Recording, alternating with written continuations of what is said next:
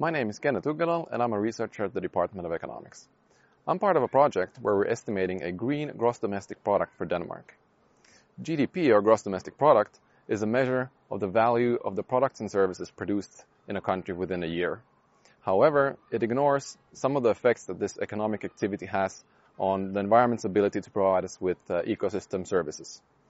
Ecosystem services are benefits that we get from the environment for free, such as recreation or carbon sequestration or timber production.